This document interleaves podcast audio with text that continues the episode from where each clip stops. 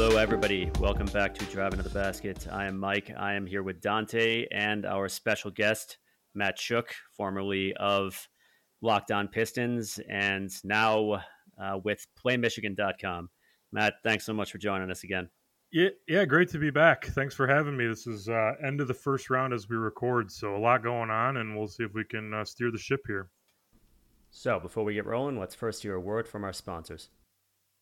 You've heard us talk about DraftKings, the leader in daily fantasy sports, and now a payday can come every day by entering their contests with huge cash prizes up for grabs. Making a lineup on DraftKings adds excitement to every night, and it's extremely simple to do. Just draft your lineup, feel the sweat, and make every moment mean more with a DraftKings lineup on the line. DraftKings has paid out over $7 billion to users all across sports. DraftKings is the leader in daily fantasy sports, so there's absolutely no better place to get in on all of the action. Now that you know how to play, download the DraftKings app now and sign up using code TBPN. New users will get a free entry with their first deposit. That's code TBPN to get a free entry with your first deposit, only at DraftKings. Minimum $5 deposit required. Eligibility restrictions apply. See DraftKings.com for details.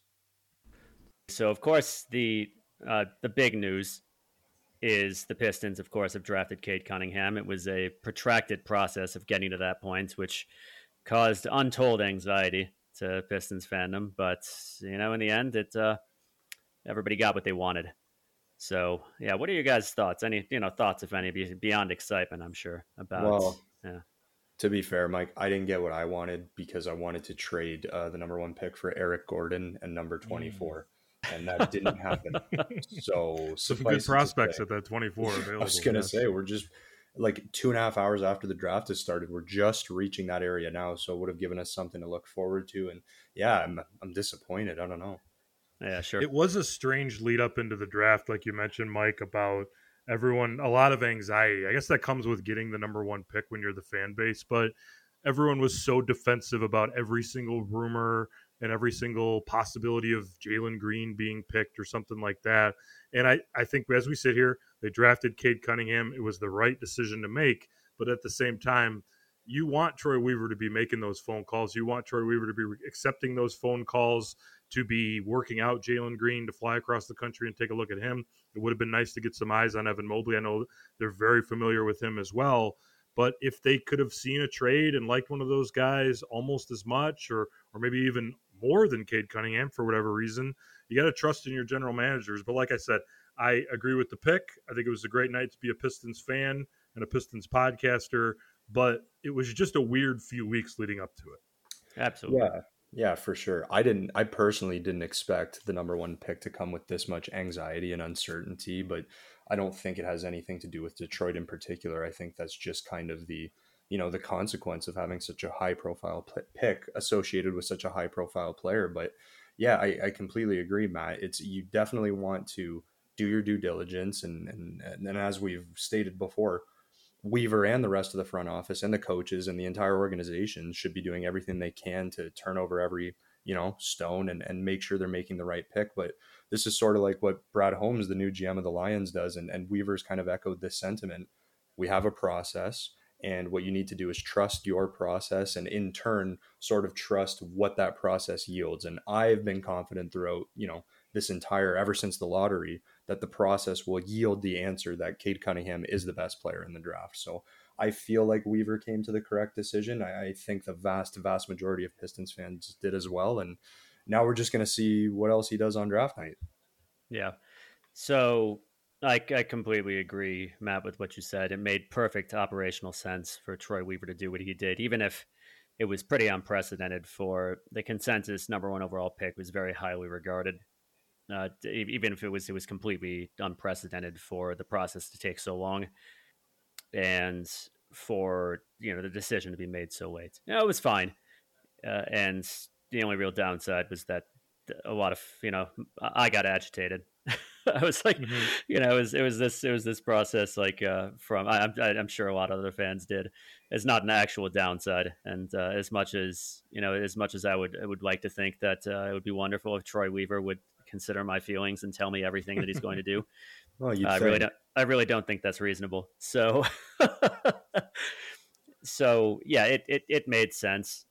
Uh, it was just odd to have so little certainty going forward, and it made the the five weeks since the lottery seem very long. I never thought there would be so much yeah so much stress associated with getting the number one overall pick.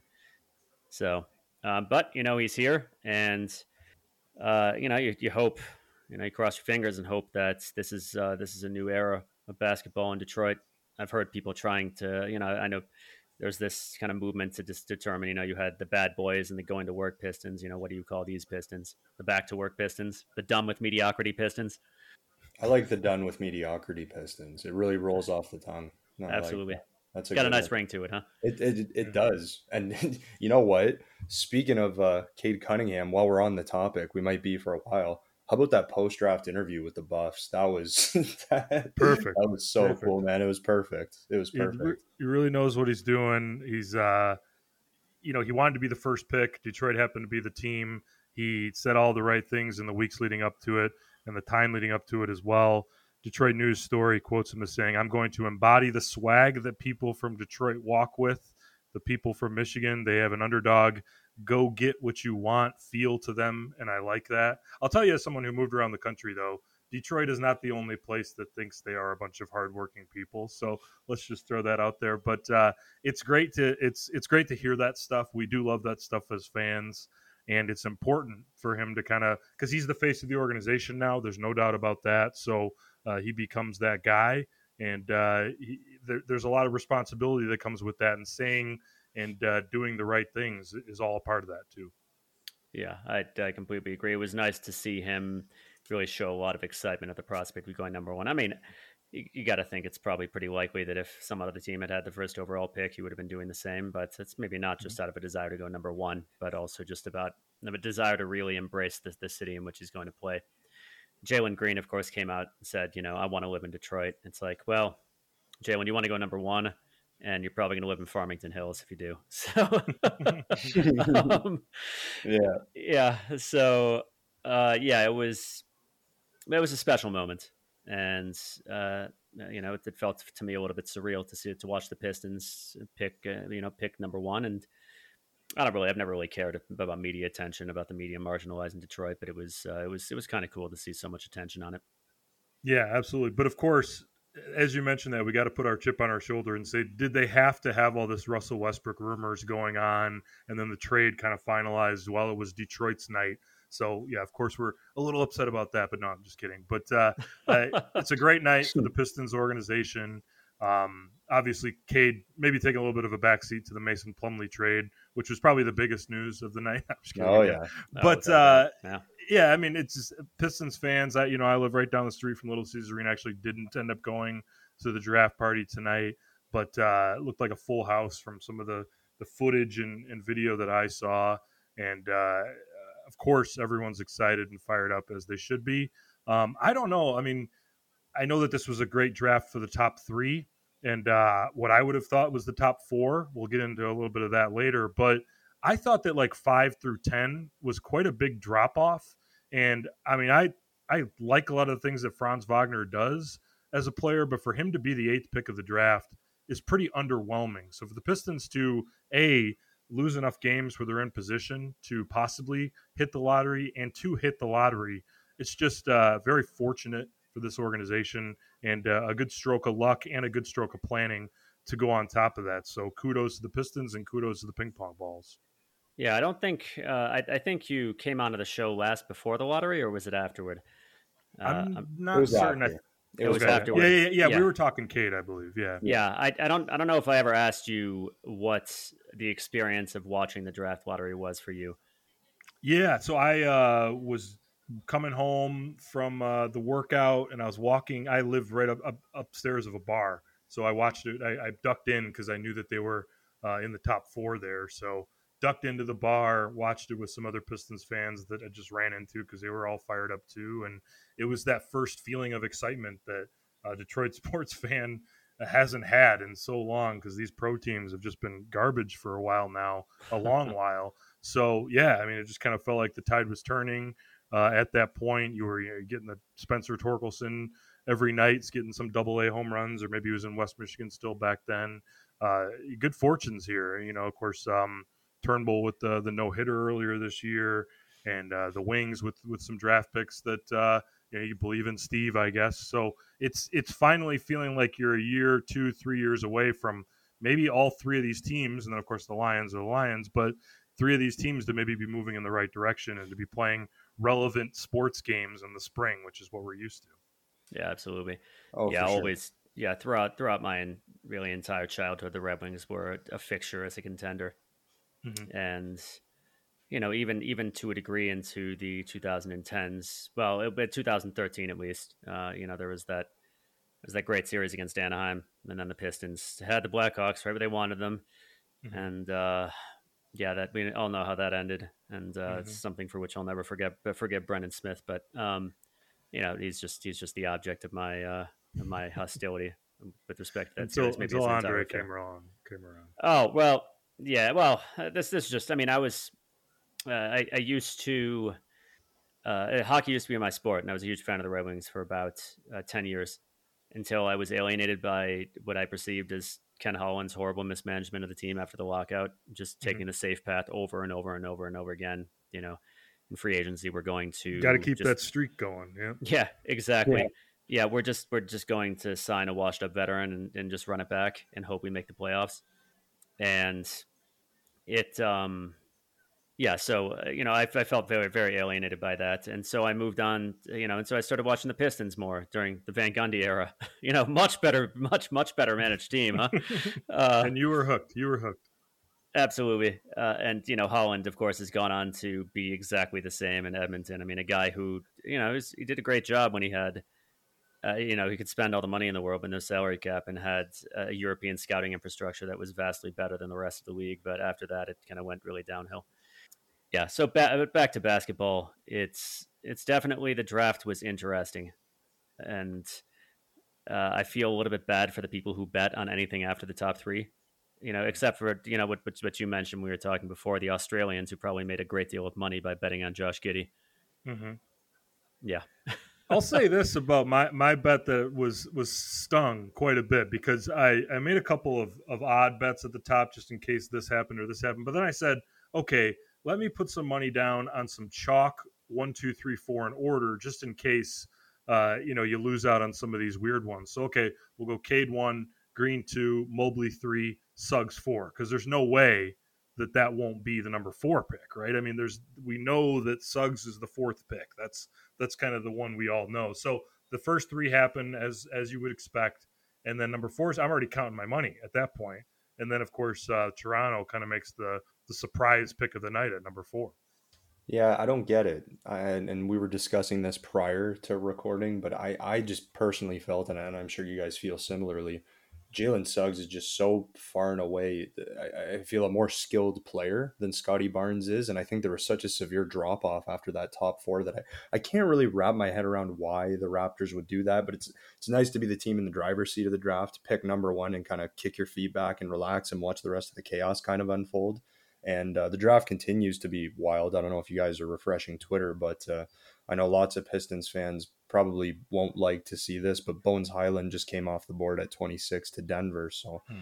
there's one of those second round options crossed off. But I mean, I, I guess it remains to be seen what the Pistons are going to do with the rest of the evening. I, I, remain hesitant to say they'll be able to jump back into the first, but it's like I said, seeing stuff like that Scottie Barnes thing is just like makes you feel so fortunate that we were able to kind of just grab that slam dunk pick and be done with it. Yeah, it's it's definitely been interesting. Uh, it's just uh, things have gone so unexpectedly, and Suggs, for me, absolutely a surprise. And you know, I've I've learned not to sell short Masai Ujiri, but of course, anybody who makes mistakes. So, yeah, it just Josh Giddey at number six was really the the shocker for me. Franz Wagner at, at number eight also, you know, definitely not an upside pick. Uh, I, I, don't have, I've never had much faith in Orlando's front office, even the current front office. But I think the, aside from the Pistons, I'd say the winners in the lottery were definitely the Warriors. Uh, I mean, uh, mm-hmm. Kuminga was kind of an odd pick just because he's so raw, and I don't think he can really contribute much offensively next year. I, am not, I'm not huge on Kuminga just because I think his his basketball IQ is pretty questionable, and mm-hmm. his, uh, you know, he's, he's you know, who knows where he'll go offensively, and Mhm. also there's some questions about you know motor on defense particularly. But Yeah. that's a good upside pick, and Moses Moody at 14 was just fantastic for them. Yeah, I, I, I agree with you. I think that Orlando did well with their two picks, and I think that Golden State did well with their two picks. Wagner is going to be a guy who can help, and I think Jalen Suggs is hitting it out of the park with number five there. And Kuminga, yeah, there's uh, it could be a bust, like it could be a complete zero for you, but he's got that body, he's got that potential there that uh, down the road could be something, or maybe could be a trade asset in the first year or so. But as I reflect on some of this, I'm just again, I'm just so you know, obviously there's a, a big drop off between probably three to four if I consider Suggs number four on my board, and then another drop off after that. But I'm talking like, you know, Barnes, the type, the Barnes types at number five on my board, and not really all that much difference going down all the way to like the, you know, Duarte, Moody, Kispert 13, 14, 15 is, you know, you wouldn't feel that much worse about a Moses Moody than you would about Scottie Barnes. And that's the difference between four and 13. So again, just to echo how important it was for the Pistons to move up in that lottery, get one of those top three spots, and then uh, yeah, I mean, I'm looking at names coming off here as we record. Uh, Josh Christopher late in the first round, Garuba out of the uh, Isaiah Jackson from from Oakland County, getting out of Kentucky to to, uh, to ultimately. Uh, I guess I don't even remember who he ended up on now, but uh, Keon Johnson is another one. Jalen Johnson was was you know had a rough season at Duke, obviously, but another guy with potential that was talked about as a top seven or eight pick early in his freshman season. So a lot of talent still out there, and the Pistons, you know, ten or so picks away, twelve or so picks away from from uh, the first of three second round picks. Now, important to keep in mind that these last two second round picks in the fifties, it's basically inviting a guy to training camp, and who knows what's going to happen there. Uh, Motor City Cruise, I guess, will be the uh, the future of a lot of those guys. You know, in the 50s, you're talking about almost not really a pick at that point. But uh, at least at 42, it'll be interesting to see what uh, Troy Weaver does. Yeah, I think we oh. can. Why don't we? Why don't we segue onto the Plumlee trade? And Westonto, you have sure. Yeah, uh, you, um, you, know what I was gonna say was a segue into the Plumlee trade, so it's pretty timely that you would say that, and, and it's because you know all this talk about these late, these picks late in the fifties, and it's like, well, could have had 37, but it, it seems Weaver was highly motivated to get off of Plumlee's money and to get off of his money tonight. So yeah. I guess I'm curious what you guys think. I, I know Mike, Mike and I have been talking um, well, quite a bit about it during the night. But I have a theory I haven't shared with you, which is I'd like you to share it with me. Yeah, which is Mason Plumlee. Uh, you know, was on it was unwilling to hand the keys to the offense off to Cade Cunningham. So, oh. you know, uh, who can blame him? That? Who can blame? You know, him? he yeah, he he's playing for his next contract already, and mm-hmm. he's just not willing to share the spotlight like that. So oh, when you can reverse dunk it like Plumlee can, you kidding mm-hmm. me? Reverse everything. Yeah. no, I just I I was curious. I, at first, when I saw it, I was like, oh man, did we move up? And then as I read the rest of the tweet, I was like, oh, 20 spots back. Okay. And then my initial sort of thinking was, okay, we're going to use this cap space to acquire a bad contract tonight I don't know, some team that wants to sign an immediate impact player in free agency this coming year and then jump back into the first and grab an impact player. But I, you know, the the picks are flying off the board here, and I'm not entirely convinced we'll pick in the first round again at all. So I, I don't know what you guys think that trade was all about, but I'm I'm sort of confused. And if things stay the way they are and we don't move back up, I I, I maybe dare to say I'm disappointed in the trade because I think Plumlee is a pretty solid backup center. And if you wanted to hand the keys to the five position to Stewart, that's more than okay. I, I much prefer watching Stewart than I do Plumlee, but I was cool with Plumlee, Plumlee on this team. And if he's going to be moved, I'd like it for it to be a reason, right? Yeah, yeah. I, to- I totally agree. I, I don't see that there's much reason to move him unless there is something coming up that we don't know about. But then again, it's $8 million per season. It's not going to be that much money where you can go get some – you know big time free agent or something like that. So it's and then you got to find a backup center, and there's going to be for sure some money there. So it doesn't make a whole lot of sense to me right now. But again, you got to look at the off season as a whole, I guess.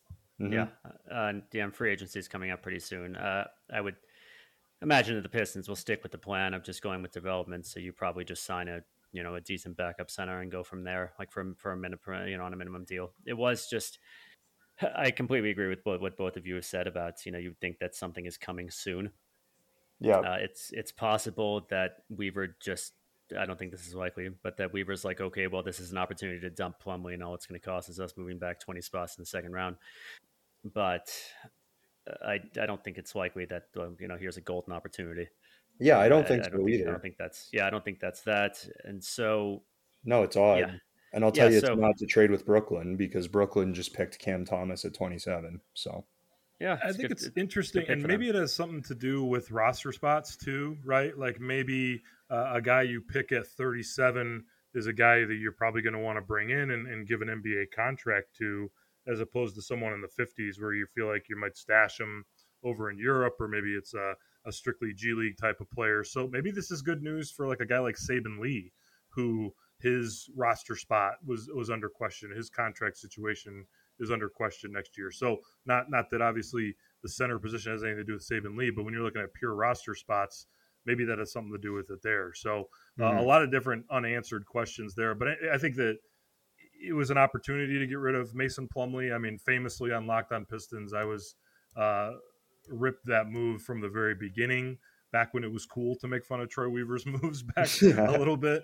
Um, yeah, remember you know, that? It was, it was still, uh, you know, three years for twenty five million. It was the first move announced by any reporters uh, right when free agency started, so it was like a huge question mark. Of course, we can joke now about how many centers the Pistons had for a couple days there, and now we're sitting here with Isaiah Stewart as pretty much the only guy uh, on this team. Although I guess um, Okafor is still Okafor. guaranteed for next year too, which is another head scratcher of a move yeah. uh, last off season too. But again, uh, the the the players, the drafting and the selection of Jerami Grant and free agency. Uh, obviously, the good far outweighs the bad from Troy Weaver last off season. But Mason Plumlee never really made a lot of sense to me.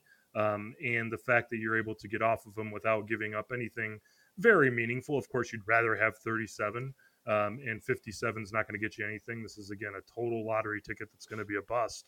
But uh, all things considered, nice to get off of sixteen million dollars for the next couple of years. But like actually, like Dante said, it, it's yeah. it, it would have made a lot of sense to keep him around as a backup center too. So I, yeah. don't, I don't, quite know. Yeah, he was also yeah. it's a good it's a good culture do for what that's worth. It's actually sure. mm-hmm. it's actually you know if they're trading it uh, because Plumlee had a trade kicker, so it's closer oh, to oh, right. eight, it's closer to eighteen million dollars. But that wouldn't have mattered if business hadn't traded him. Mm-hmm. So yeah, I, I agree. Back when they back when that signing was announced, my heart just you know dropped. I'm like, oh goodness, oh, we got we got we got another lemon in in uh, in the front office. But yep. yeah, yep. it was. It's it's just the time. The timing is a little bit odd if this is not going to be used at the draft. So you know, we'll we'll know. You know, the first round here is about to, well, about we to might, close up. There's a good chance we'll know before this recording is over. But oh, yeah, certainly, certainly not in the first round. But uh, you know, I, I would say it's it's extremely unlikely unless uh, we'll see. I mean, we'll we'll see. And we'll see. You know, about I'm five minutes. Twitter like a madman, and I'll be the first one to jump in and let you guys know. But another thing too, I, I, trust me, we got on here and we ripped the Plumlee signing immediately after it happened. So you're not alone in that, Matt. But mm-hmm. I have trouble believing that Plumlee's value was still negative after the decent year. Oh, I disagree. I, I oh, strongly so? disagree. Yeah. See, what I didn't what, like him as a contract. I was surprised it was, it was negative. that negative. To yeah, my, yeah, that's I, a better way to say it, Matt. Yeah. yeah. yeah. What do you think, yeah. Mike? Uh, I think that Plumlee is a very capable starting center for a team that does not want to win. Uh, his skills. So here's here's what Plumlee is. All right, so he's really a, a very mediocre offensive player. Can't space the floor. Uh, I guess he's he's a, he's a fairly good pick and roll center, and he's you know he's a, he's a he's a decent finisher around the nets, but he's very limited in what he can do. He can pass, and that's helpful for a team that has very few creation options, and that was the Pistons this season. But any better team is going to have a lot more creation options. He's a mediocre defender. He's a switch liability. Uh, he's not a good, you know, he's he's a kind of slightly below average rim protector. In the playoffs, I'm not sure he's going to be playable because any offense is just going to get a quick player uh, switched onto him, and they're going to burn him in isolation. And, and you know, and that's nine million dollars if you're like uh, presumably he'll start for the Hornets. But uh, you know, nine million dollars for the average team for a backup center would have been a steep price. So, yeah, I don't. Uh, it, it would have surprised me if he had any positive value at all, just just based on the above. I guess he had a little bit more to the Hornets, and so you know, and so it was easier to trade him. Yeah, and not well, to rehash, but I, I, just felt like the the signing to me it was less about the value of the contract and more. And and I didn't like the value of the contract mostly because of the years, but it was also just because that was the what they decided to do with cap space, which never really made any sense to me. But uh, it kind of makes sense. He, he seems like a Charlotte center in the uh, in the Cody Zeller, Frank Kaminsky uh, mold there. So maybe the I forgot about that big white center from uh from you know storied college programs. Maybe that has uh, something there for yeah. They, yeah. Like I mean, ultimately at this point, like the cost of the Plumlee signing is uh is Dewayne Dedmon's dead cap, uh, and and trading down 20, 20 picks in the second round. Yeah, whatever. I, I, thought it was interesting that the pick, and not to we'll go old bit central here because the pick that they acquired in the Bruce Brown trade was 37, and that was the trade, the, the pick that they had to give away to get rid of Mason Plumlee. So my two old bit trades and, and moves that I hated from Weaver last year was uh, was Bruce and, and, Mason Plumlee, and of course they end up getting married to each yeah. other in this deal. it's perfect symmetry. I feel like I kind of feel like, and, and I haven't been doing the podcast since I believe at the end of March, but it kind of felt like my reign officially ended tonight when Mason Plumlee and Bruce Brown's chapters as a Pistons both closed, both together. It felt it, I almost cried a little bit to be honest. A little yeah. bit of symmetry there for me. Sort of like when Captain America fought himself in Endgame. Sort pretty of, much sort of, yeah. pretty similar, and it's the passing of the torch, and that's it. But no, I mean, I, I honestly, it's not, not, like that. It's exactly that. It's exactly that. I could do this all mm-hmm. day. It's Bruce and Plumlee just looking at each other. Yeah, yeah. that was uh, no for sure. But I think honestly, Matt, and I do believe this. I, I think Weaver made these moves only to piss you off. That's what I think. yeah.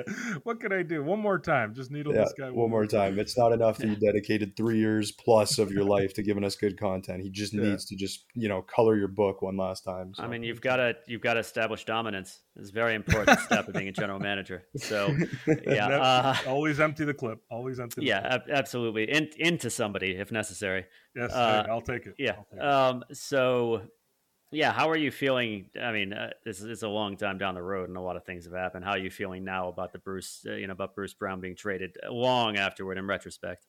Oh, I, I just have a soft spot in my heart for Bruce Brown. I know the criticisms that a lot of folks have about his his offensive game and the jumper's probably never going to come, and, and I get I get all that, but it was just a guy who made watching this team and and a little bit more enjoyable during his time with the Pistons and a guy that, that gave a crap when a lot of the players on that team weren't giving a crap night in and night out. So to me, it was it was a little bit more of like a you know a heartstrings kind of thing. But yeah, I, I do believe that he had value as a player, and I think that when you're and of course being on Brooklyn is a bit of a special situation because you have no responsibility on shot creation and you can be this this this five man weirdly on the Brooklyn Nets, but he's a guy who showed he's got value in the NBA on a really reasonable contract. I'm seeing Bobby Marks, uh, you know, he's restricted, so they gave him the qualifying offer, the Nets. But Bobby Marks is talking about teams possibly giving him ten million dollars a year this uh, this offseason. So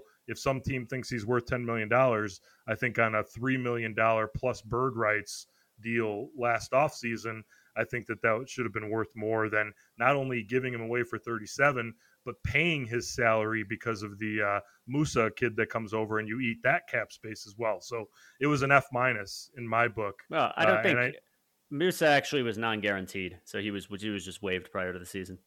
No, I I think that they ate that contract. I, I disagree. I thought that was a first round pick. I'm not that, sure. Do I have to oh, double check? No, no. Musa Musa was a second round pick. No, he was a first round. As far as I know, he was. okay. 20s. I think he was a first round pick. Oh yeah, okay, you might be right. I'll I'll have to look it up. It's it's yeah. yeah I mean, we'll double check. And and just by the way, Jaden Springer off the board uh, to the 76ers at 28. You want to know so. something funny about Bruce Brown? Uh, so if the let's say the and this comes from Bobby Marks. Uh, so let's say they pay him ten million dollars a year, uh, just ten million dollars in this coming year. It will cost them close to fifty million dollars because they'll be paying thirty six oh, wow. million dollars in luxury tax. Jeez. Is, is, is Bruce Brown worth that to you? You know, to mean, me, so, yes. No, no, not, not, not to you. I mean, I, am speaking. I'm just speaking hypothetically. You know, I'm just. This yeah. is like a rhetorical question for like the basketball. You know, for the Nets, for example. But uh, yeah, it was.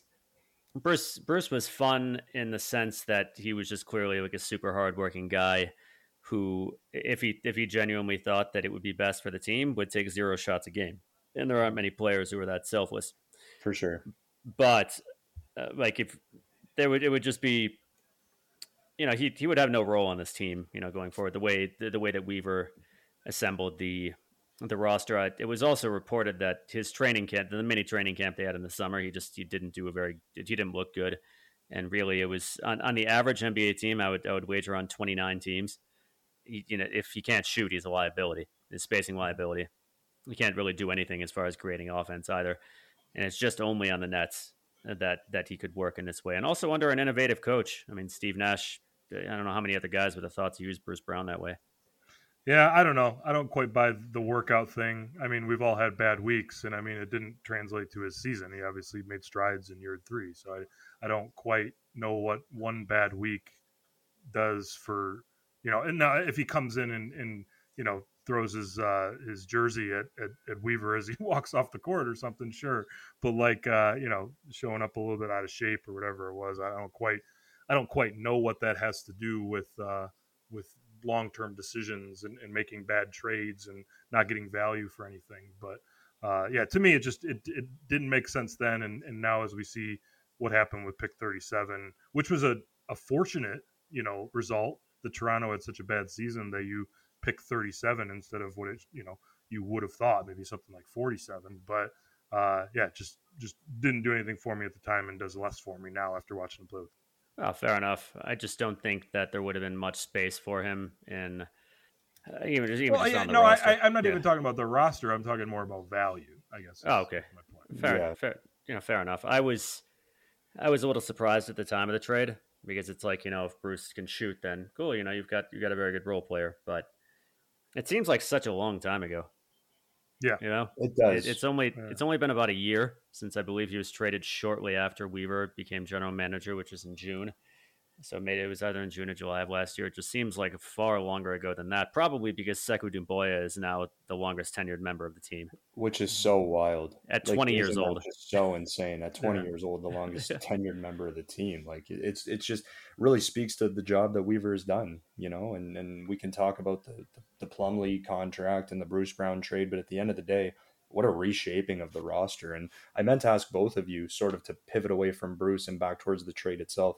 What do you guys think this means for Isaiah Stewart? Well, I'd say he's, starting now. Like we know, it's been reported that the Pistons were high on on Isaiah Stewart, and you know he he certainly he proved a lot last year. He's also an incredibly hard worker. I'm sure he'll, I'm, I'm confident he'll continue to improve over the summer. It's right now. I'm. Uh, well, I was going to say I was thinking about the differences that just the paradigm differences between he and Drummond, but I, I promised I would never rant about Drummond on the show ever again. so, uh, but uh, yeah, I, I, think how I foresee Stewart going forward as a guy you you you know you can start him at center provided uh, on a good on a very good team. I think if you have the uh, the strength at the other positions around him, you know, he's kind of a guy moving forward. You can pay like twelve million dollars a year to to be your starting center and do a pretty good job and he'll he'll gladly do whatever is you know whatever is required of him. So he uh, he saw some starting minutes this last year.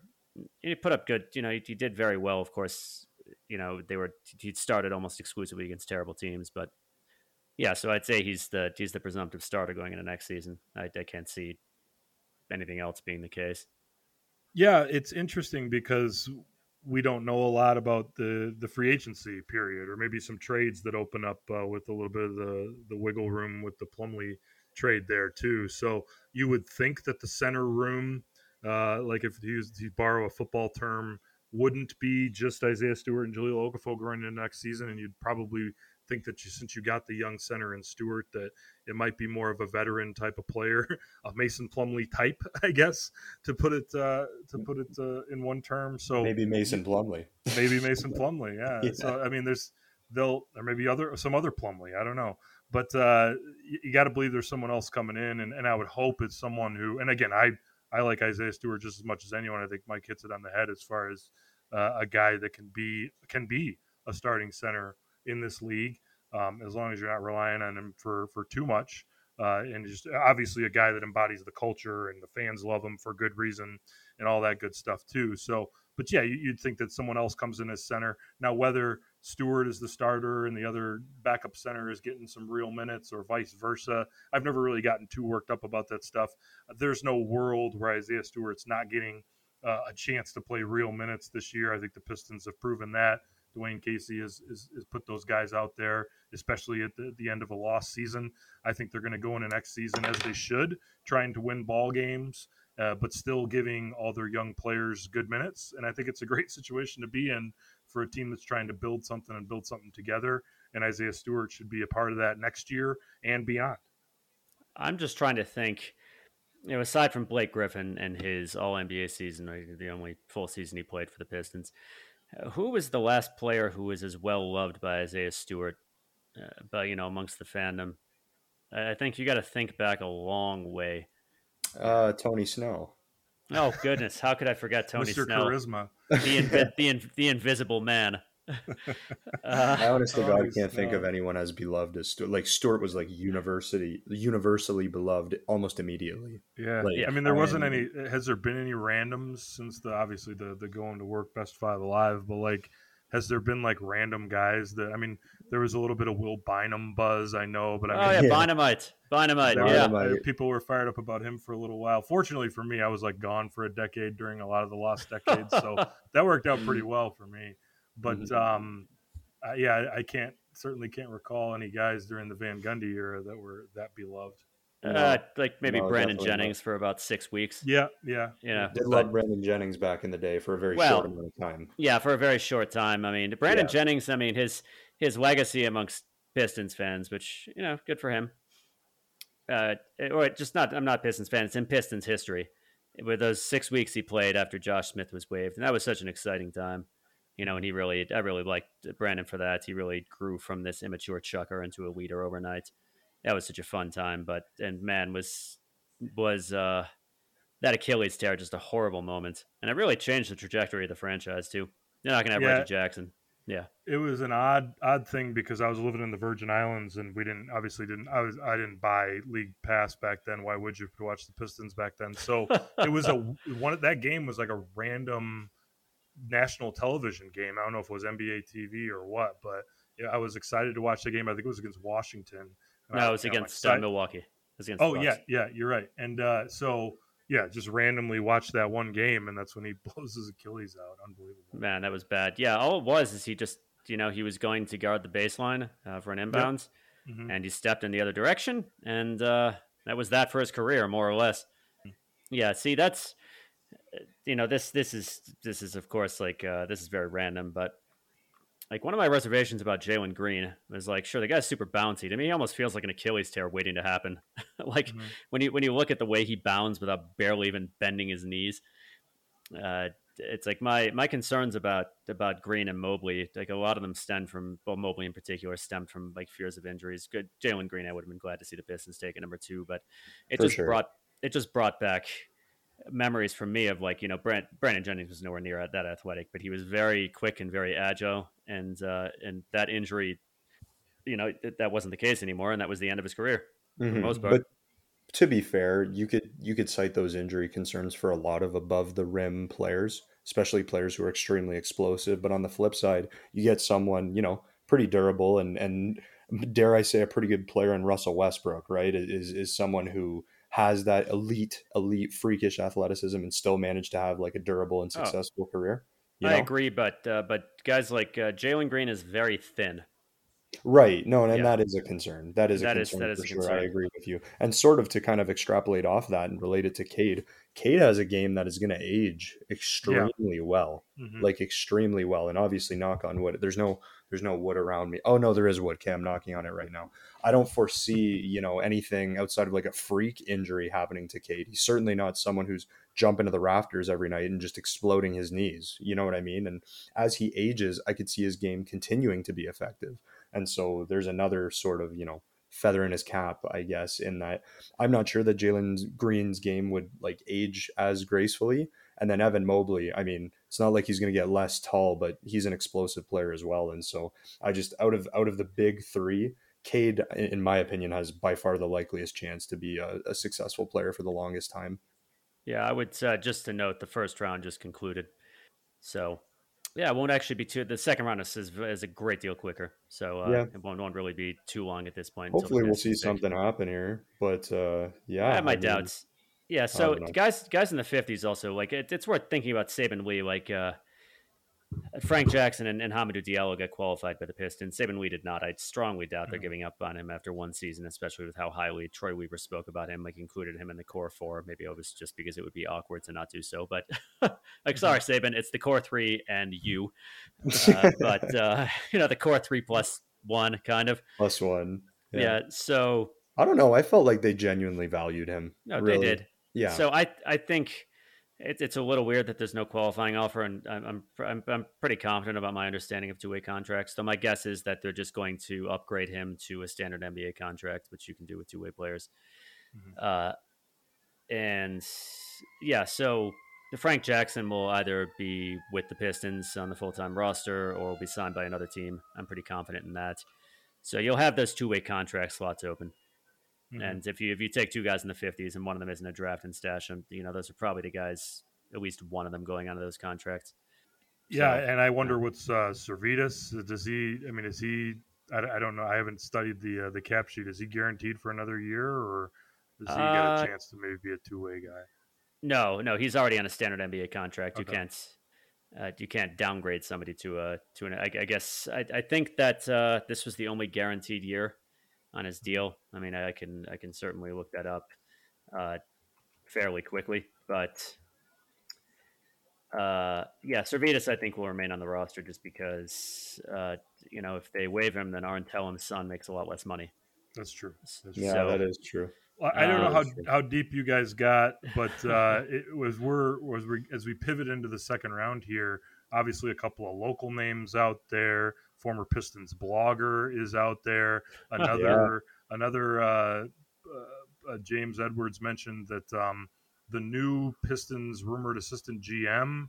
He, he, has he was an agent for one of these foreign guys that might be a, a draft and stash out of Belgium as well. You got not one but two Michigan Wolverines. Of course, Aaron Henry uh, from Michigan a lot of State. Talent. Any anyone that you guys particularly like here? Uh, thinking that maybe the top five guys on the the next available are probably going to be gone by the time 42 comes I, around. Yeah, I really like Sharife Cooper, but I doubt mm-hmm. we oh, see I, 42. I think that Sharife Cooper, well, here's what you have in Sharife Cooper. He's a guy who's got an, an excellent handle. He's a good off the dribble passer, a bad shooter, and an absolute catastrophe on defense. Like, not only because he's tiny, uh, but because he just has no defensive acumen to speak of whatsoever. Uh, I, I, don't have high hopes for Sharife Cooper, but In, interesting pick yeah. just now from the Wizards to uh, to start the second round is Isaiah Todd, the former Michigan commit, uh, five star player, went to the, the, G League instead. Yeah, uh, okay. up and down, but had some moments for the Ignite there too. I think a game winning shot uh, in there as well. So man, I mean those kind of picks. Uh, some you know some some sexy upside on some of those guys. So mm-hmm. and of yeah. course you get you know BJ Boston who was a five star guy coming into Kentucky. Uh, you know, some other guys that college basketball fans know all over the place uh, too. So yeah, a lot of guys out there, and, and yeah, we'll yeah. And a little, I was, well, a little I was, I was laughing just, just real quick. I, I was laughing oh, because. Ahead, uh, Isaiah Todd has been the butt of uh, of a certain number of jokes because he refused to work out for any team that was not in the lottery. I like it. I didn't. Yeah. I didn't work out for any teams that were in the lottery either. So no, neither did I. Can, That's true. I. I. did uh, mention the Pistons bloggers. If, if, you don't have any listeners who aren't familiar, but Jason Preston mm-hmm. out of Ohio uh, grew up in Florida, and uh, his mom was uh, was from Jamaica, and for some reason must have been a going to work era fan, huge Pistons fan. So he stuck with that, and uh, after kind of a middling high school basketball career that when reading about it sounded a lot like my high school basketball career. He uh, looked like he was going to hang it up and go be a journalist and, and cover the nba uh, like like like the great uh, james edwards and rod beards and omari sankofas of the world. But uh, had one good aau tournament after finishing high school ended up going into a fifth year prep school ended up having a great season there went to ohio and ripped up the mac for a few years and now uh, from pistonpowered.com to the Detroit Pistons. What a story that would be. Matt, that would be a story. Do you know, you know, actually, Duncan Robinson, there was a guy uh, he had sent a text message to saying, you know, he, he played at Michigan and he was asking the guy, you know, based probably under the uh, under the belief that he would never make it in the NBA. Uh, about, I, I, believe it was about uh, advice on how to break into the sports journalism world. Mm-hmm. And uh, obviously, things went a little bit different for Duncan Robinson, who's going to be getting eight figures a year, mm-hmm. and is, is, argu- is, is, arguably the best catching guy, catch and shoot guy in the world at the moment. Yeah. I don't know what quite happened with Jared Butler, but he's still sitting on the board too. So I know there was health concerns. Yeah, health, yeah, health, health concerns, but there, he's but... he's another player I'm a big fan of as well. And I, I sort of wanted to bring this up to you guys as we were talking about potentially trading up into the first round. So Memphis, um, basically they traded up to the number 30 pick with with Utah and they traded number 40 and two future seconds to move up 10 spots. So I mean, that's not too steep of a price. If there was someone that Weaver really coveted at that spot, maybe he could have made it happen. I don't know. Uh, I, am not sure um, how many future seconds the Pistons really have to offer right now. Well, that that's true, but just yeah, in terms and, of in generality, I wouldn't say it's anything too extreme to have moved up ten spots to the yeah. very end of the first round. Well, they they could have traded. Uh, I believe they have number. They have Sacramento's first round pick in in one of the upcoming drafts, but yeah, I, I see where you're coming from, and I, I, suppose a possibility they could have traded uh, 37 42 and that uh, and that future Sacramento pick. So yeah, that is a little disappointing. That may have been a possibility and it didn't happen. But it depends. Again, we're still yet to see what they're going to do in the second round here, so they may yet surprise us. I don't know, but it's just there's some really good names still out there. Like we said, Sharife Cooper, Jared Butler, uh, JT Thor sitting there, Ayo Dosunmu still sitting there. Um, Brandon Boston's another name that interests me. So, I mean, one of these guys that I kind of like is probably going to be there at 47 and then setting myself up to be upset when they uh, 42 or 42 rather. Yeah. Sorry. 37 no, the, uh, traded and then 40, 37 yeah. traded. Oh, yeah, yeah, ESPN's website is wrong. I'm looking at the uh, the rounds here. But yeah, in the best available, a lot of names jumping out. A lot of names. That's all I'm saying. Luka Garza still sitting right there too. Oh, Sean, yeah. yeah. I don't know if he'll be drafted. Brown. Yeah. I'm not. I'm, I'm, not. I'm not confident necessarily. Well, Luka Garza, we'll see. But you know, that, that's mm-hmm. it. At best, that guy's going to be coming off and playing Boban minutes off the bench. A nice college player for Romeo Weems. As, as I go further down the list, Romeo Weems from New Haven, Michigan, who came out of DePaul. He's on uh, deep on the list too. So maybe another name to watch. A local guy in the 50s that who knows could end up uh, on this squad. Yeah. Isaiah Livers too, Michigan man. Yep, absolutely. Kalamazoo. Yeah, um, yeah, and we're just getting to, I believe, pick number 32 right now. Yeah. So. So we're getting there, and then as far as the first round is concerned, is there anything in particular that now that it's done stood out to you guys as either particularly surprising or something that you felt was like a really good, you know, it kind of the draft spot met the fit, met the talent really well? Yeah, well, I actually, I think actually, just to mention, it's uh, Troy Weaver apparently in his press conference. I'm just reading this on Twitter. Uh, he said that there were no really good trade offers or no really good tempting trade offers on the table for Cade. Uh, you know, it, it, presumably at any point, though they did only uh, make the decision this morning that that okay. definitively that they were going to draft him. Yeah, that was reported, but do you guys believe that wholeheartedly? Because I have trouble thinking that Troy didn't know this going in. I really do. Uh, I don't know. Here's the thing: is that what kind of trade are you going to make that's going to make sense for both teams? You have a team that's getting Cade Cunningham, the Pistons, where they are. You're going to want to, if it's not the Rockets or the Cavaliers, and they didn't have the assets to provide the Pistons with this. I mean, you're going to want like either an excellent player who fits Detroit's timetable somehow, which is going to be difficult to do, or like uh, from the Rockets or from the Cavaliers, you want you know the number two and number three and a very good young player. None of you know the they couldn't offer that unless you think Collin Sexton or Darius Garland is going to get you there, and I don't. So it was just kind of weird. I guess he just was leaving the door open to some sort of completely ludicrous offer being made, which uh, which makes that makes sense, leaving the door open. But it was surprising a little bit to hear the reports that, you know, contrary to basically what seems like everybody else in the, you know, in the analysis and, and just amongst executives by you know by all of what was said by insiders, that that they were thinking that they were really deciding between Cunningham and either Green or Mobley. Yeah, I do hesitate to play the like why in some information leaks and who it gets leaked to game, but let's let's let's do it anyway.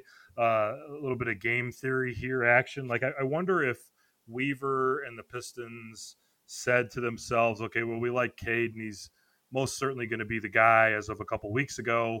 But we don't want to leak that information because we want to keep Houston and or Cleveland on their toes and whoever else might be. Because you know, if Houston's sitting there and they're putting out information that they actually like Jalen Green or maybe they like Cade Cunningham uh, one or two, that it behooves the Pistons to not have it be known who they like early. And then this morning, uh, kind of leaking it out there that they do like Cade and that that puts them in the position where, okay, we're going to take this guy. And uh, now, if someone really likes Cade, maybe you could sweeten those trade offers a little bit.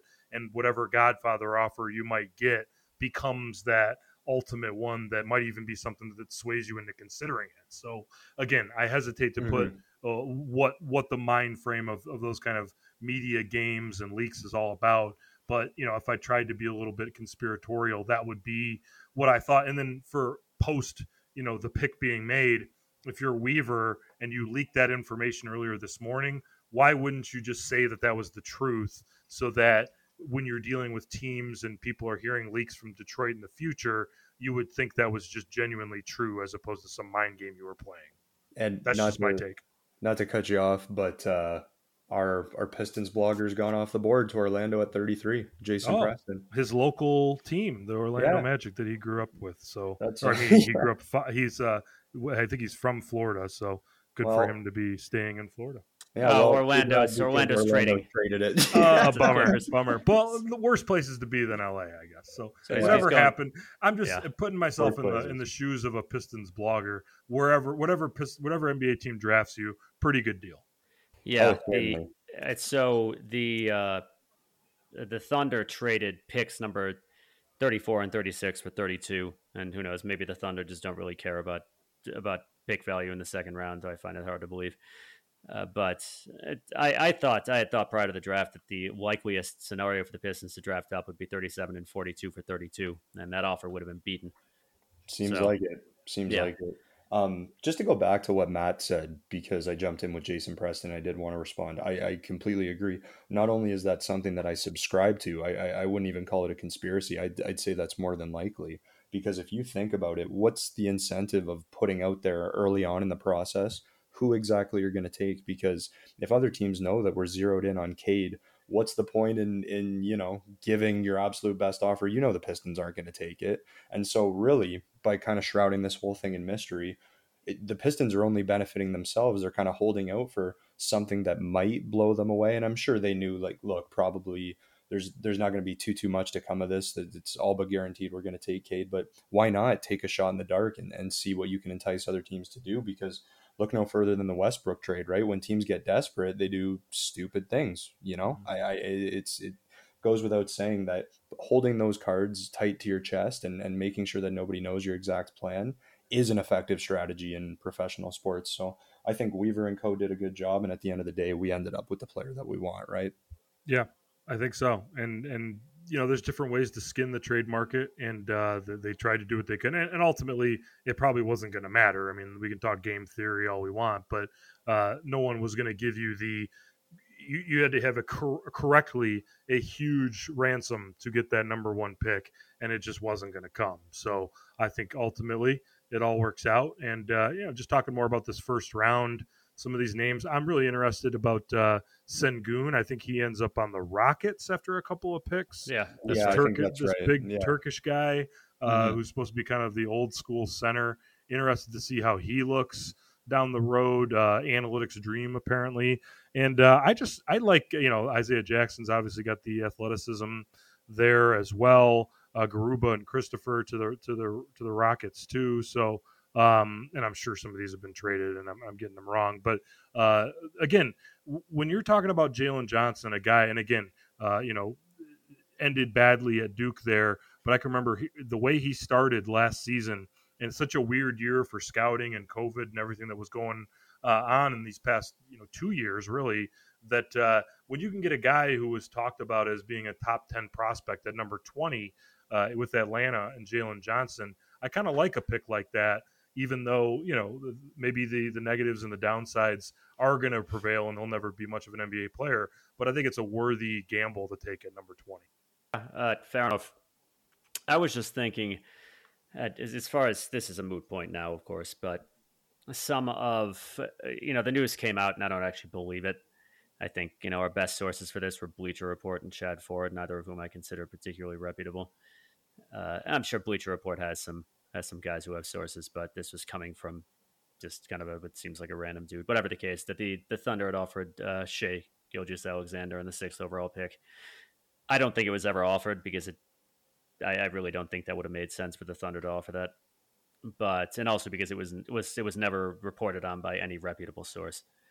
But you know, just for discussion's sake, was that a trade that either of you would have accepted? Matt, you want to go first? Yeah, I'll go first. Um, I think it, it doesn't quite make a whole lot of sense for the Thunder, and I don't think it quite makes a whole lot of sense for the Pistons either. Um, when you talk about Cade versus Shai, um, I just think that the the um, ability to keep him in house for four years and, and, the contract that you're going to be working with uh, puts it over the edge for me that you'd rather have Cade. The timetable works out better. Of course, Shai's a better player right now, and you'd rather have him to win basketball games this upcoming season. But th- the drop from one to six is just so big this year. We talked about it earlier. Josh Giddey ends up going number six. Sure, you could take Kuminga or Wagner or Davion Mitchell, but man, what a drop down that would be from from Cade Cunningham. Uh, I just, to me, in a normal year, one versus six, uh, and then a guy who's going to maybe go to an Eastern Conference All Star game at some point point, and Gilgeous-Alexander uh, they yeah, that would be a worthy trade. You'd consider doing it, but the makeup of this draft, the timeline that you are on, and uh, just just the the trajectory of the organization, I just don't think that would have made sense for the Pistons right now. One of those trades that maybe both teams say no to in reality. Yeah, I, I tend to be in agreement with that, and, and I think that it's it's very easy to to look at Shai Gilgeous-Alexander, who, by the way, I think the world of. I think he's a great player but I think it's easy to to look at him and say, well, how could you not take that trade? Look at how good he is. Look at how young he is already. And it's like, well, I don't think it's that crazy to think that Cade can be better than Shai. Like, yeah, maybe it's maybe it's wild to say now when he hasn't played a game, but like, is it okay to say in a year from now, two years from now? Like, and it's exactly what what Matt said. Do you want a, a paid Shai Gilgeous-Alexander and the sixth pick, or do you want team controlled Cade Cunningham and he's now going to lead your franchise into its next era? So I yeah, I don't know for a fact that OKC offered it. If I was Troy Weaver, I honestly I would have declined it. So I, I think maybe yeah, it is that rare situation where both teams say no. And yeah. I wonder, like, there was a little bit of talk about whether, and, and again, we're talking about hypotheticals on a hypothetical that we didn't even know was true to begin with. But like, if there was a way for OKC to use some of their picks to get to three and then make it Shai and three or something like that, then you're talking about still walking away with Mobley or Green, mm-hmm. and, and that's way different. So that that to me becomes the part where you say, okay, this is comes like a 50-50 proposition of whether you take the deal or not. And at the end of the day, mm-hmm. I probably would take that deal. But then again, why would OKC then? you know what I mean? Because OKC could have a Shai and a Jalen Green or an Evan yeah. Mobley. Well, I, I think I just think that OKC is playing this weird shell game right now with all those picks, so right? That it's like that Sam Presti. I mean, if you just if you just stack picks day in and day out, all these NBA analysts talk about how much of a genius you are, and we saw how that worked out for Danny Ainge in Boston. Not very well, right? right? that, so, was, that was just a mess. Yeah. Yeah, mm-hmm. so I mean, and not to say that it won't work out and that Oklahoma City doesn't have a bright future because I do believe they do, but it's like getting a bunch of draft picks for Paul George is not exactly like this masterful plan. And at the end of the day, all it does is make like it just makes your job security a little bit better. I, I don't know. I, I, have kind of a more of a negative viewpoint about those kind of moves because at the end, you know, and and really you're just serving up bad basketball to Oklahoma City fans for the next few years. And uh, I don't know. That just doesn't really do as much yeah. for me. And, and again, you don't want to be what the Pistons did for all those years and just try to churn out decent teams with a very low ceiling. But there is some middle ground between what a team like Oklahoma City's doing and you know the Stan Van Gundy era Pistons. Oh yeah, without a doubt. So just to go back to the uh, to the Shai discussion, I agree with you guys. I think it's significantly more difficult to it would be significantly more difficult in general to build around. I mean, assuming Cade is what you hope for, uh, which is one of those.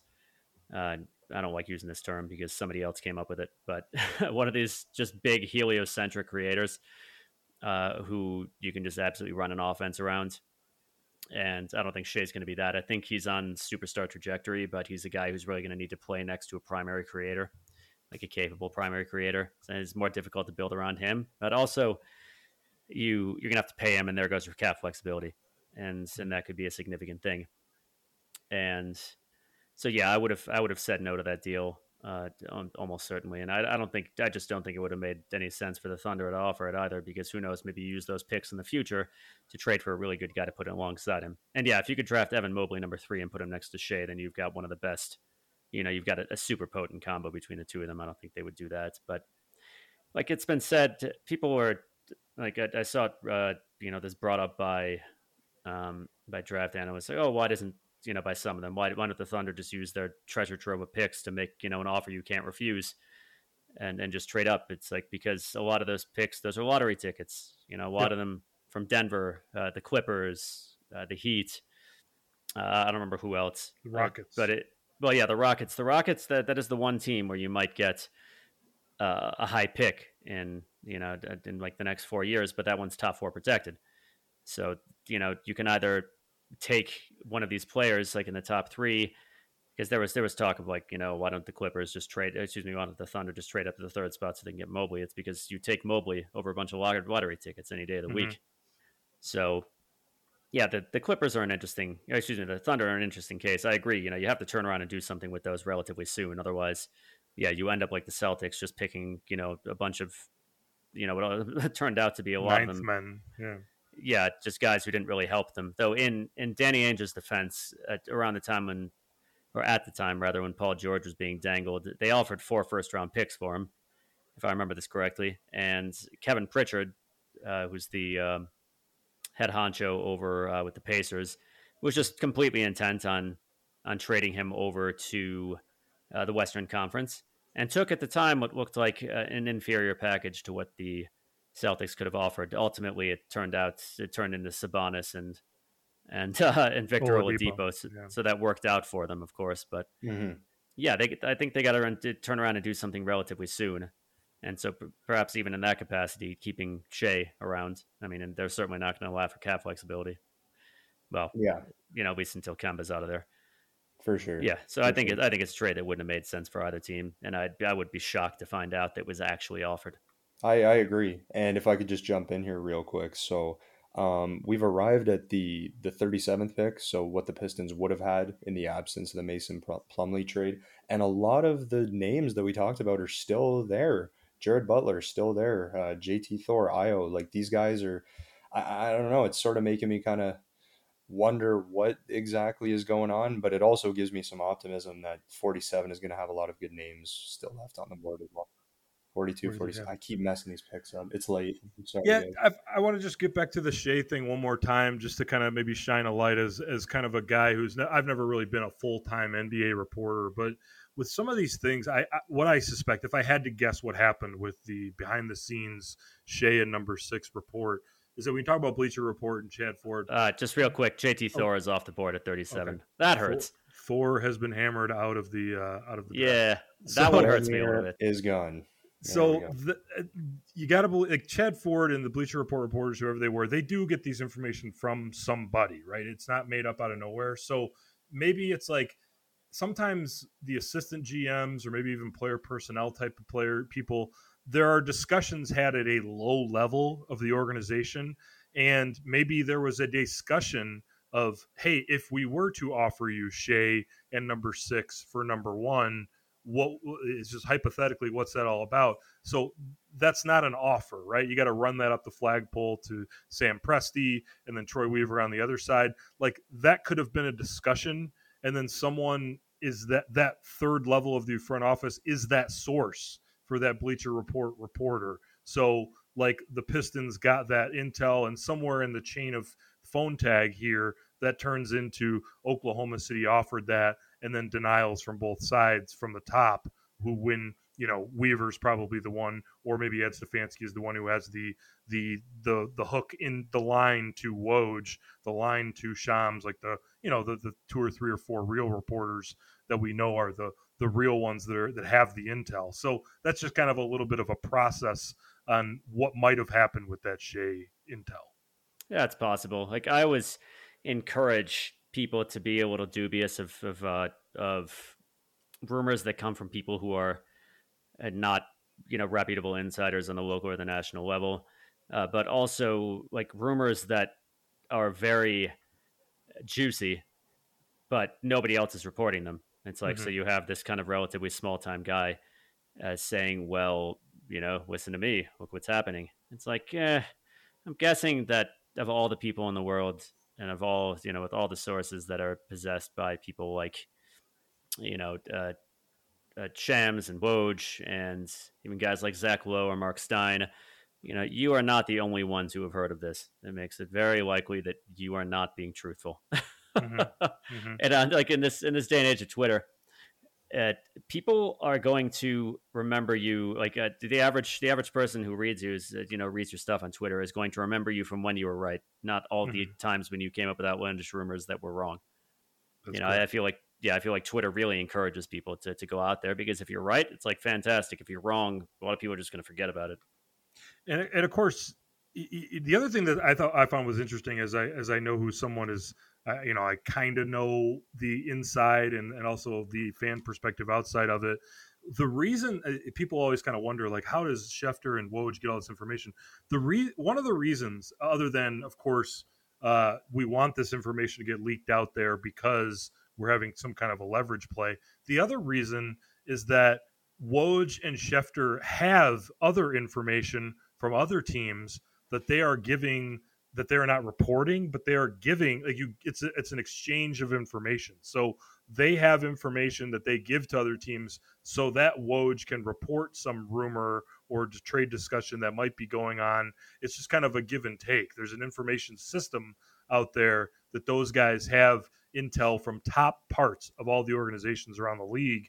You know, maybe OKC, OKC notwithstanding, but like some of some of the teams a little bit more tight-lipped than others. But it's it's it's an exchange of information that some of it's never going to be public, some of it's allowed to be public, and that's just kind of how that all works. Yeah, fair enough. But yeah, like I said, I I would be shocked to find out that that offer was actually made. Sure. Uh, by by OKC. I mean, that's uh, to have that kind of tidbit of information and have it not reported by those by these national big national insiders we're talking about. It just seems very unlikely to me. Ayo staying in Louis in Illinois with uh, the Chicago Bulls at 30. Indeed. Yeah, yeah, JT JT Thor was selected with the Pistons pick, which to me yeah. hurts a little bit. Mm-hmm. Yeah, he's uh, a good prospect, but yeah. there, there's some good names still. I, I would love Sharife Cooper. I know Mike, you're not as high on him as I am, but I, I thought he was a first round pick. So oh, I uh, yeah, I don't know. I mean, yeah, JT Thor. I mean, well, I don't know if the Pistons like you're not drafting for fit at this point if you're the Pistons. Yeah, but uh, yeah, I mean, ideally, I mean, if you're if you're taking, and I, I am going to freely admit here that I didn't really research very far into the second round, so I'm kind of operating in the dark right now. Uh, mm-hmm. Uh, if you can find some sort of, uh, I don't remember, there was one of them. There was one guy uh, I know who was projected mid second round, uh, just a, a, very athletic guy who's just an excellent rim protector and can can play above the rim. I think, if I'm remembering this correctly, that's the kind of guy I might look for for the Pistons. Just a just a rim running uh, lob catcher uh, for the second yeah, unit because yeah, they really don't have that. Yeah, they don't have that right now, like no, you said. And when you look at this, and I did mention kind of a veteran center, but that's a good point that like that really super athletic catching lobs uh, second unit center could be something. Whether that's maybe a young guy that you pick up in free agency or maybe a this pick here at 42, that could be an interesting one. Although I'm looking at the best available, there's really not a lot of centers um, Greg Brown's a name to look out for. I remember seeing a tweet uh, that the Pistons were interested in him. I don't know oh. how reputable that was, but he is uh, Josh Jackson 2.0. You think so? Oh yes, this guy had 10 assists, I think, or maybe it was nine or eight. I can't remember right now. It was some some absurdly low number of assists in his entire in this entire season. He just I thought you were going to say per game, and then you said in the season. No, in now total, went from really good this, to really bad. Yeah, yeah. Was... This guy yeah, this guy does not pass. He takes all sorts of bad shots. He's got absolute tunnel vision. He's a questionable perimeter shooter. You know, he's got startup potential if he gets everything together because he's a fantastic athlete. Um, and you know, and he's definitely got the chops to put the ball on the floor and attack the basket. But man, is he low IQ. Well, how about how about So- this? I got I got a thought exercise for us uh, as we are about eight picks away from the Pistons now. Or no, I'm wrong again. Forty-two, Yeah. right? So we're See, only a it's few- not just me. only it's a few picks. These picks are confusing. who are who, what's our prediction of who the Pistons will pick at 42 on the record right now? Mike, you go because you called the number one pick too back in the draft lottery episode. So good. uh, Let's go two for two. Uh, you know, it's uh, I'm not. uh, I'm just not 100 percent sure. I mean, I I'm feeling a little bit ashamed of myself right now because I really didn't research. I mean, I I I put my time in. Uh, like I decided, you know what, I want to be Wow. super knowledgeable about the first round. So, like, uh, you know, just so I'll be able to go through this draft. And the Pistons are picking, you know, number one, and so you know, this it's not like last year when you you're going over a fair number of prospects, thinking, you know, who's who the Pistons going to pick at seven. So I just did my research on guys in the first round, and you know, not only did that really not apply apply me at all, It is not applicable knowledge to the Pistons take in the second. But I was completely wrong. I was like, I'm going to be this informed guy. I'm just going to. It's going to be a fun thought exercise. I'm going to predict what happened. And by like pick ten, I was like, you know, to you know, screw this. you know, I have completely lost confidence in myself. Uh, but also, you know, second round picks. The reason I didn't do much research beyond that is that you never know who's going to be available in the second round. Mhm. So uh, I'm not sure. I mean, the best I could do is look at like somebody's list of best available, and that that would be kind of disingenuous. I'll throw out can BJ. Boston of Kentucky. Yeah. that is my You prediction. stole Just mine. I That's got what I was gonna Yeah. say. Yeah, I'm seeing the wingspan. I'm thinking Kentucky. I'm thinking such good pedigree coming into college. Five star guy reminds me a little bit of Isaiah Stewart in that in that regard, and that like the pedigree um, of a of a, a talented guy who maybe had a little bit of a disappointing freshman year, a lot like Stewart in some ways. Um, I mean, Stewart was fine at Washington, but he maybe wasn't the the McDonald's All American, you know, flashy type of uh, big name that you might have expected. So I guess as Butler falls off the board, by the way, to the Jazz at Yeah. 40, two picks away. Uh, yeah, that hurts a little bit too.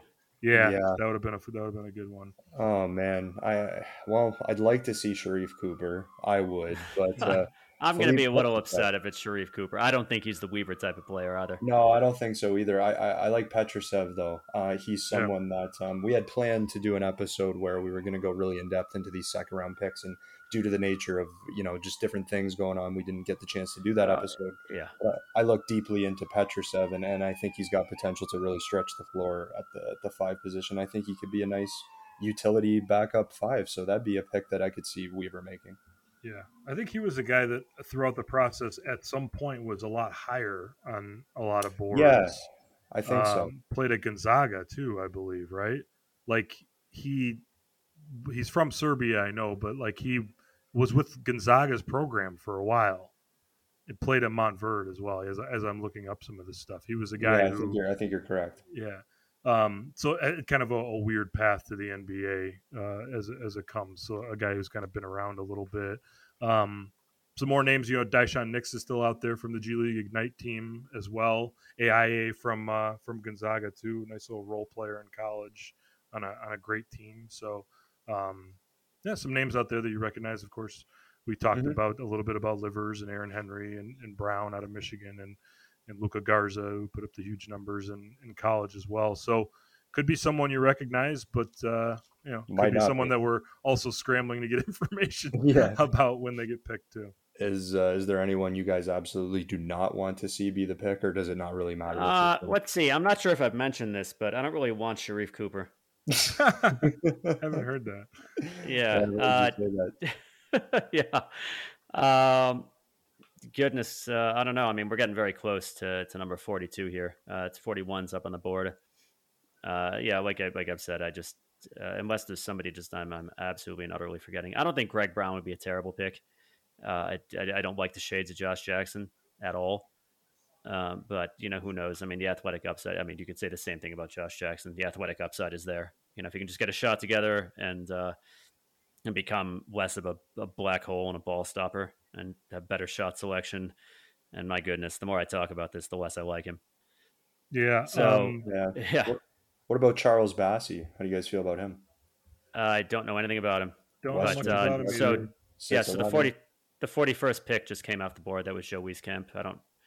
So you've got, uh, yeah, still on the board. Um, Oh, the guy I was thinking of was Jericho Sims. Okay. Okay. He's still on the board. Uh, very athletic. Uh, you know, pretty uh, pretty good defensive player. Uh, good lob threat. Uh, just not uh, offensively speaking, not not really. Uh, it doesn't really provide much to you. A really bad free throw shooter as well. I want to throw this out there before they pick that George David is the agent, and I know that this has been talked about a little bit in Pistons Sphere, but George David is now the what I think the assistant GM for the Pistons, and he was the agent for this guy from Belgium, Vrenz Bleijenbergh. So I expect that to be more of a pick in the fifties, but he's someone that uh, has been linked to the Pistons because of that connection. But that could be. Are there any Belgian players in the NBA right now? Don't know. Don't know. I don't- Uh, I don't. Oh wait, uh, Ntilikina is. I suppose I think it was. French. Oh, I'm just looked it up now. He was born in Belgium, it seems. okay. Uh, DJ Mbenga, I'm not sure for whom he plays, but uh, yeah, I mean Portland's this got this is 43. so Por- 42. Portland has acquired 43 um, Yeah. from New I, Orleans. I'm according to F5ing really hard right now. Yeah, right. yeah, me too. Uh, I'm just uh, I'm just hoping it's not Sharife Cooper. I just I don't see We're- a world in which in which Yeah. Sharife Cooper is really going to be of much use s- to the Pistons. I saw Rod Beard tweet Isaiah Livers, but he Yeah, was saying it speculating, would be a yeah. good pick. Yeah. And he's, he also brings up a good right now. point about the Motor City Cruise that suddenly you Yeah. have a G League team that you want to sell tickets to as opposed to Sure. not caring about the Grand Rapids Drive. So, yeah, maybe the local type of player could be more in play there. Obviously, it's a bad reason that you don't want, but it's Yeah, uh, it's a reason nonetheless. I mean, All right, Isaiah. The pick is Isaiah Livers. Oh, there you go. is it actually? Yeah, Yeah, James James and, and it reporting. was it was just uh, yeah, exactly. That's awesome. I like that. I do. Um, So if we're looking at Isaiah Livers, uh, not at all athletic, or Mhm. not very athletic anyway. Um, a guy who shot very well at uh, University of Michigan throughout, uh, you know, between his sophomore and his uh, and his senior seasons. He ended uh, he ended his career at uh, the University of Michigan shooting forty one percent from three. That's that's college, you know, college three point one, but nonetheless, that's a good sign. Uh, not particularly able playmaker, uh, not particularly good at putting the ball on the floor. And He's a good free throw shooter when he gets there. And uh, yeah, honestly, you guys, are, particularly you, Matt, might be a lot more familiar with him than I am. Yeah, I, I covered a lot of Michigan hoops, not in his uh, his last year, but the, the years before that. And um, yeah, you know, kind of echoing a lot with what you say, uh, character wise, what you want, uh, you know, b- uh, standout football player in high school, all that stuff. Uh, Kalamazoo guy, local guy. Um, obviously had the injury and missed the uh, NCAA tournament there in, in the Big Ten tournament. But it's just interesting because, and I know that maybe we'll tie in Franz a little bit here, but like Franz talked about as a top 10 pick, but like you watch him play and you're like, man, I'm really not that excited about his NBA prospects. I know he defends well and he's uh, a guy that you hope can can grow his, his offensive game as time goes on. But Livers to me on the other is like the other side of that coin where it's like, you know, the the uh, the athleticism is not quite there. The intangibles aren't, or the uh, the tangibles aren't quite there, but the intangibles are there. It's that guy that you believe is going to hit that shot. He's that leader on the team, all that kind of stuff. And just, uh, um, I like Isaiah Livers. I always thought that he was a guy that's going to come through for you. Um, and again, that doesn't matter when you're trying to make the NBA and you're going up against some of the best athletes in the world. But uh, I think a worthy shot in the second round. And I, I do think it's interesting that a guy who's probably going to spend some time on Wayne State's campus for the uh, Motor City Cruise, and uh, maybe some local fans might come out to watch that, and that could be part of the thinking for the Pistons too. Yeah, I'll, I'll echo that, Matt. I think that was a pretty succinct kind of summary of his game. But yeah, he may not be the most skilled guy in the world, but it always behooves a team to have like a tough, gritty, you know, a big who can score, right? And Isaiah can he can certainly shoot. Um, he can rebound. He can play good defense. His motor is good. Um, but aside from that, of the Michigan games that I caught, yeah, he never he never struck me as a, an overly, you know, not an elite athlete, not an elite scorer, not really elite at anything Mhm. but kind of just a do-it-all leader, I guess. So, I mean, maybe it's the leadership qualities that attracted Weaver to him, but I guess time will tell if he has any kind of role on this team moving forward. But I expect him to be with the Cruise. And of course, let's not forget who his uh, college coach was early in Oh, his John career, Beilein, yeah. and who the new uh, uh, has a, an official role with the Pistons now as kind of a player development guy. But also, while we're here, hats off to James Edwards for uh, scooping the pick, scooping his uh, coworker Shams, and being the first to report that. So yeah, you got in quick, yeah. And then Greg Brown goes immediately after to the Blazers. So yeah, uh, as much as I don't like Greg Brown, I think he's a more is a much more NBA upside player than than Isaiah yeah. Livers. I mean, this is just basically me hurriedly researching what I can about Isaiah Livers. Seems like the guy's going to be a, a, defensive liability at the NBA level. Yeah, because it lacks the speed really to defend quicker guys, lacks the strength to defend stronger guys. Uh, you know, the shooting is nice, but you know, are the Pistons really lacking in unathletic shooters? You know, like uh, you right. already have Sirvydis who's going to take up a roster spot on that. No, so it's like, I agree. yeah, it's like, um, you know, what? uh Yeah, I, I just don't like that. I don't like Greg Brown at all, but I, w- I would rather. I just think his NBA upside is is respectable, and uh, from you know, from from what I the hurried research or basically what yeah. uh, what also Matt you've told me. I just do you see any, any NBA upside for him? Well, I you know I just want to drive a little bit more of that narrative point home that I know the analytics uh, folks don't want to hear about, but like this was a Michigan team that was number one in the nation at times and really was riding high right up until Isaiah Livers got hurt, and they really were an ordinary team after that. You know, snuck through into the tournament to get and then losing to a disappointing game in UCLA, and then uh, you know getting bounced in the Big Ten tournament as well. So, you know, it shows that a winning type of player. But yeah, I, I think we're kind of all in agreement that this is like a weirdly safe second round pick and someone who could help out the back end of your rotation if if if everything if the stars align great that the the absolute upside is him to be at the very back end of your NBA rotation down the line which really isn't what you're trying to do in the second round for generally speaking. But again, there's some some some John Beilein considerations. There's some marketing of the Motor City Cruise considerations going on. There's some more second round picks coming in the uh, the 50s, and maybe you get a guy who uh, there's also contract considerations when you get into this point in the draft too, where maybe there's certain guys who you know want to get NBA roster spots, and, and you don't want to have to deal with that in terms of your your your locker room slash your entire program of, of guys who are you know Jared Butler for instance who thinks he should be getting minutes on your NBA roster. So a lot of considerations here and not a lot of roster spots as well. So yeah, I mean I, I think it's and it's good. It's you know the fan base can feel good about it. It's a Michigan guy. It's a Kalamazoo guy. It's a University of Michigan guy too. So yeah, you know, uh, yeah. At the end that. of the day, no no bad things uh, mm-hmm. can come out of from probably uh, two way player. Yeah, yeah, if I had to guess, a two-way player. I mean, right. uh, I'm looking. I'm looking at the roster right now. Uh, in terms of guaranteed contracts uh, for next year, I mean, assuming you're getting rid of Cory Joseph, Cory Joseph's got uh, about I think 2.5 million guaranteed next season. So if the Pistons waive him, that's dead cap. It's not mm-hmm. really very important. So uh, aside from him, uh, 11 guys plus you know if you're going to keep uh, well, excuse me, 10, uh, 10 guys uh, if you're counting Tyler Cook, who's a non guaranteed contract.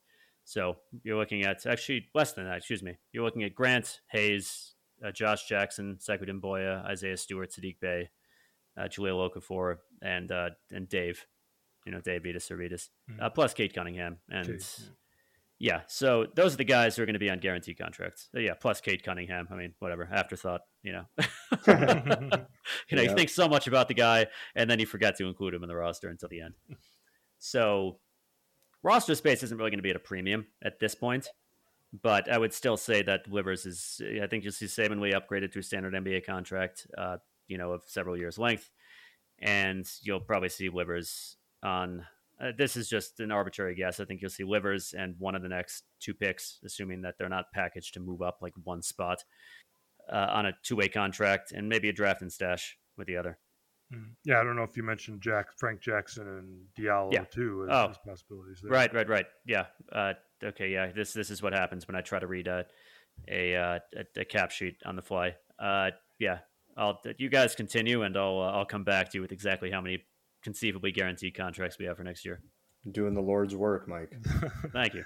on the fly. It, and so yeah, as we as we sit here, we got uh, what fifty two and fifty seven, I believe. I think it's just fifty seven.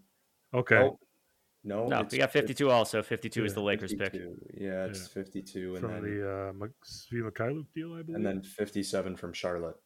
Oh, 52 that- is actually the Cory Joseph Delon Wright trade. ah, okay. Ah, Who knows? hey, Sharife Cooper on the board.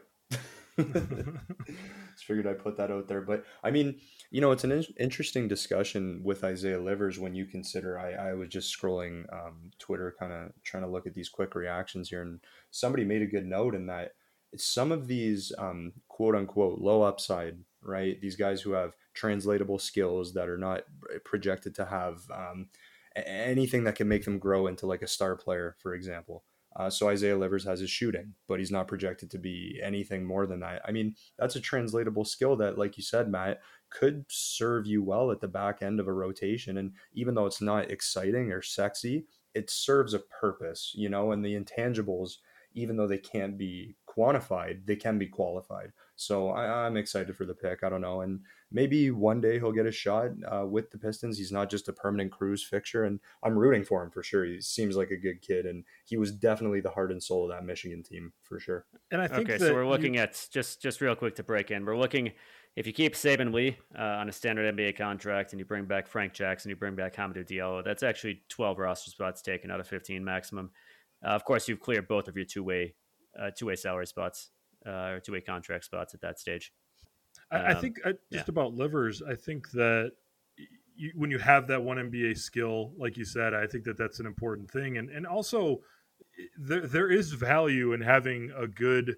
You know, you, you want spacing when you have the Motor City Cruise playing because you're going to have real players developing on the cruise, right? You got to believe that Sirvydis is going to get some minutes down there. Saben Lee, maybe even Sekou, a little bit more minutes uh, with the cruise, especially with them being right there in Midtown at the new Wayne State Arena too. So um, there's value with the, even though it's not you know a Greg Brown type that has this uh, some of these NBA skills uh, and, and body and frame and athleticism that you might uh, you know take a lottery ticket type of buy on. I think there is culture value with your G League team uh, to have you know 30 guys in your program that are going to give a crap is important, and I think that that um, you know those types of things and, and you know we're not all excited about livers being an NBA starter someday, but um, I think that uh, when you have that skill and you have that type of culture, I think it's a, that's obviously a good thing.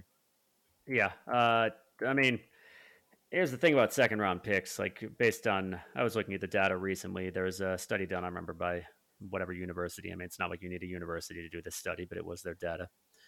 That of second round picks altogether, and sure, this of course includes like 50 to 60, where you're almost guaranteed to not get a good player, or to not even get a rotation player. Uh, about 25% of second round picks make a career in the NBA. Uh, 50% bust within four years, and the other 25% never play a single game. So, I mean, second round picks aren't worthless by any means.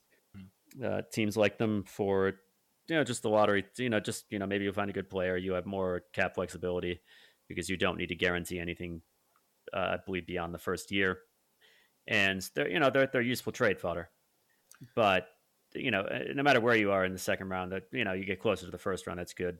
But even you're thinking pick number 31, 32, like at the end of the first round, you're you know it's a big win if you get a good rotation player.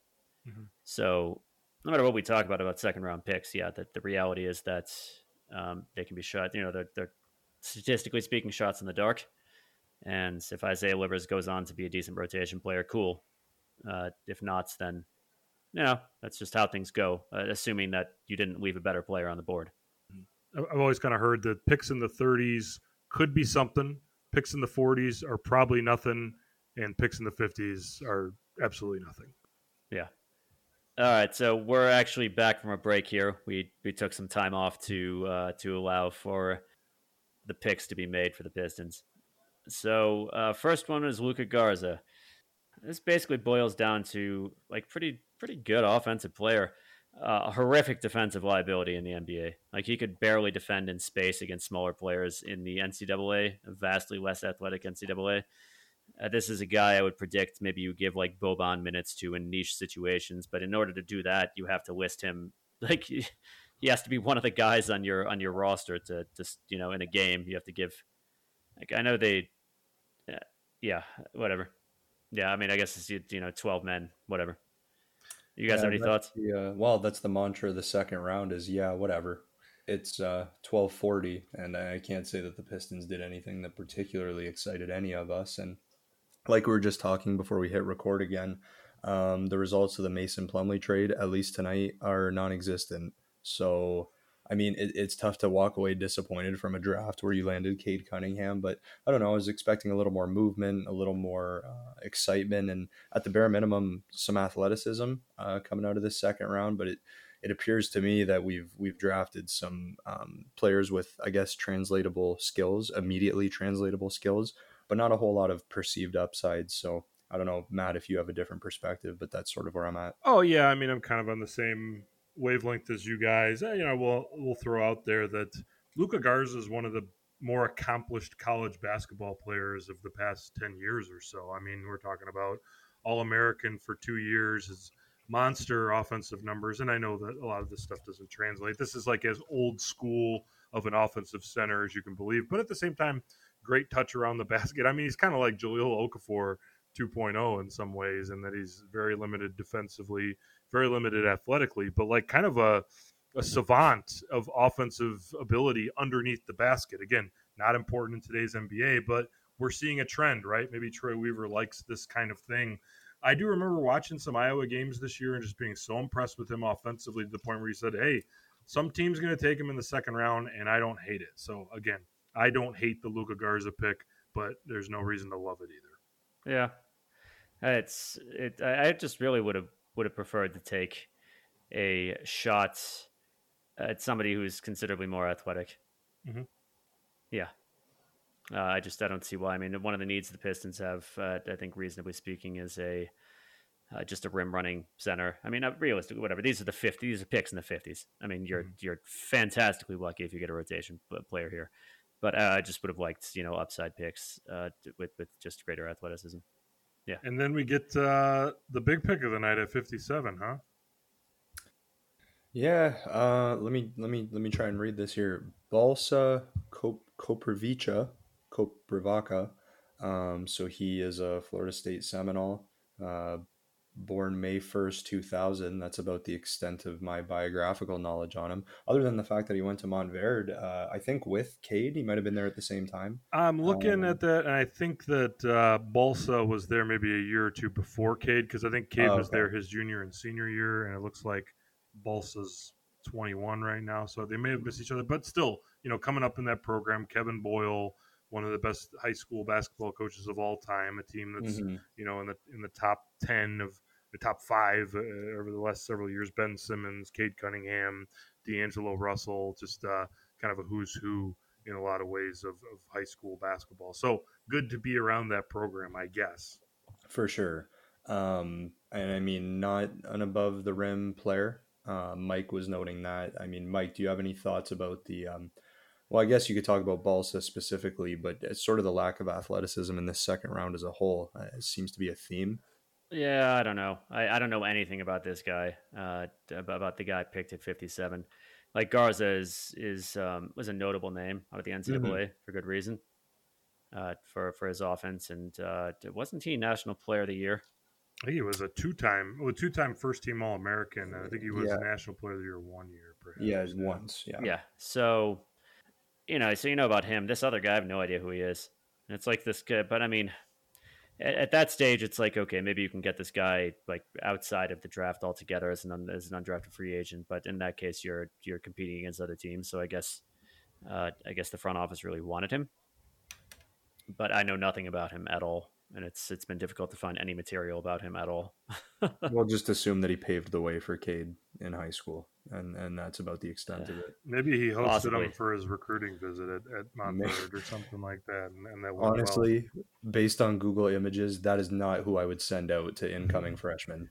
But it, so you know, he played at Montverde, and then I guess he played two years at Florida State, and uh, including you know these last couple years. So um, looks like he got ten and ten and six, 10 and five and a half uh, this past year. Started a lot of their games, twenty minutes a game. Um, Serbian. I mean, if you're going to pick a, a European country that you want your draft and stash type of player to be from, uh, Serbia is a good place to be. non-existent mm-hmm. shooting. You know, didn't throw up a three-pointer in his entire college career. Uh, yeah, so you know what you might expect in the uh, in the uh, the the second round, number 57. Florida State, we know, has put out some some pros these last couple years. The two yeah. consecutive number four picks in the draft. So good program to be in at Leonard Hamilton in terms of your development, and then in Montverde too. So pedigree um, from Serbia, development uh, looks like from Wikipedia, and who knows, sounds like the the parents were basketball players as well. So you know uh, some of those things that you you like to get excited about if you want to be positive, and there's some some reasons to believe this guy might even uh, do something down the road in, in years and years. Fingers crossed. Possible. Yeah, yeah I feel I feel obligated to reiterate that. I mean, you know, we can obviously we're, we're, discussing these picks, but these guys are second round picks. The Pistons picked three times uh, past pick forty. Like if one of these guys turns into a rotation player, the Pistons will have been statistically quite fortunate. Mm-hmm. Um, you know, being being picked this late in the draft. So, you know, these are guys who the Pistons will have under team control. Uh, they're they're not going to, to you know, it, I think it's unlikely we'll see any of them on the on the opening night roster, like for for obvious reasons. And uh, you know, as much as I would have liked to, I'm not going to say that picks in this range don't matter because all picks matter, but uh, it's as much as I would have liked higher upside players uh, in terms of athleticism. Like like I said, I kind of like Jericho Sims, for example.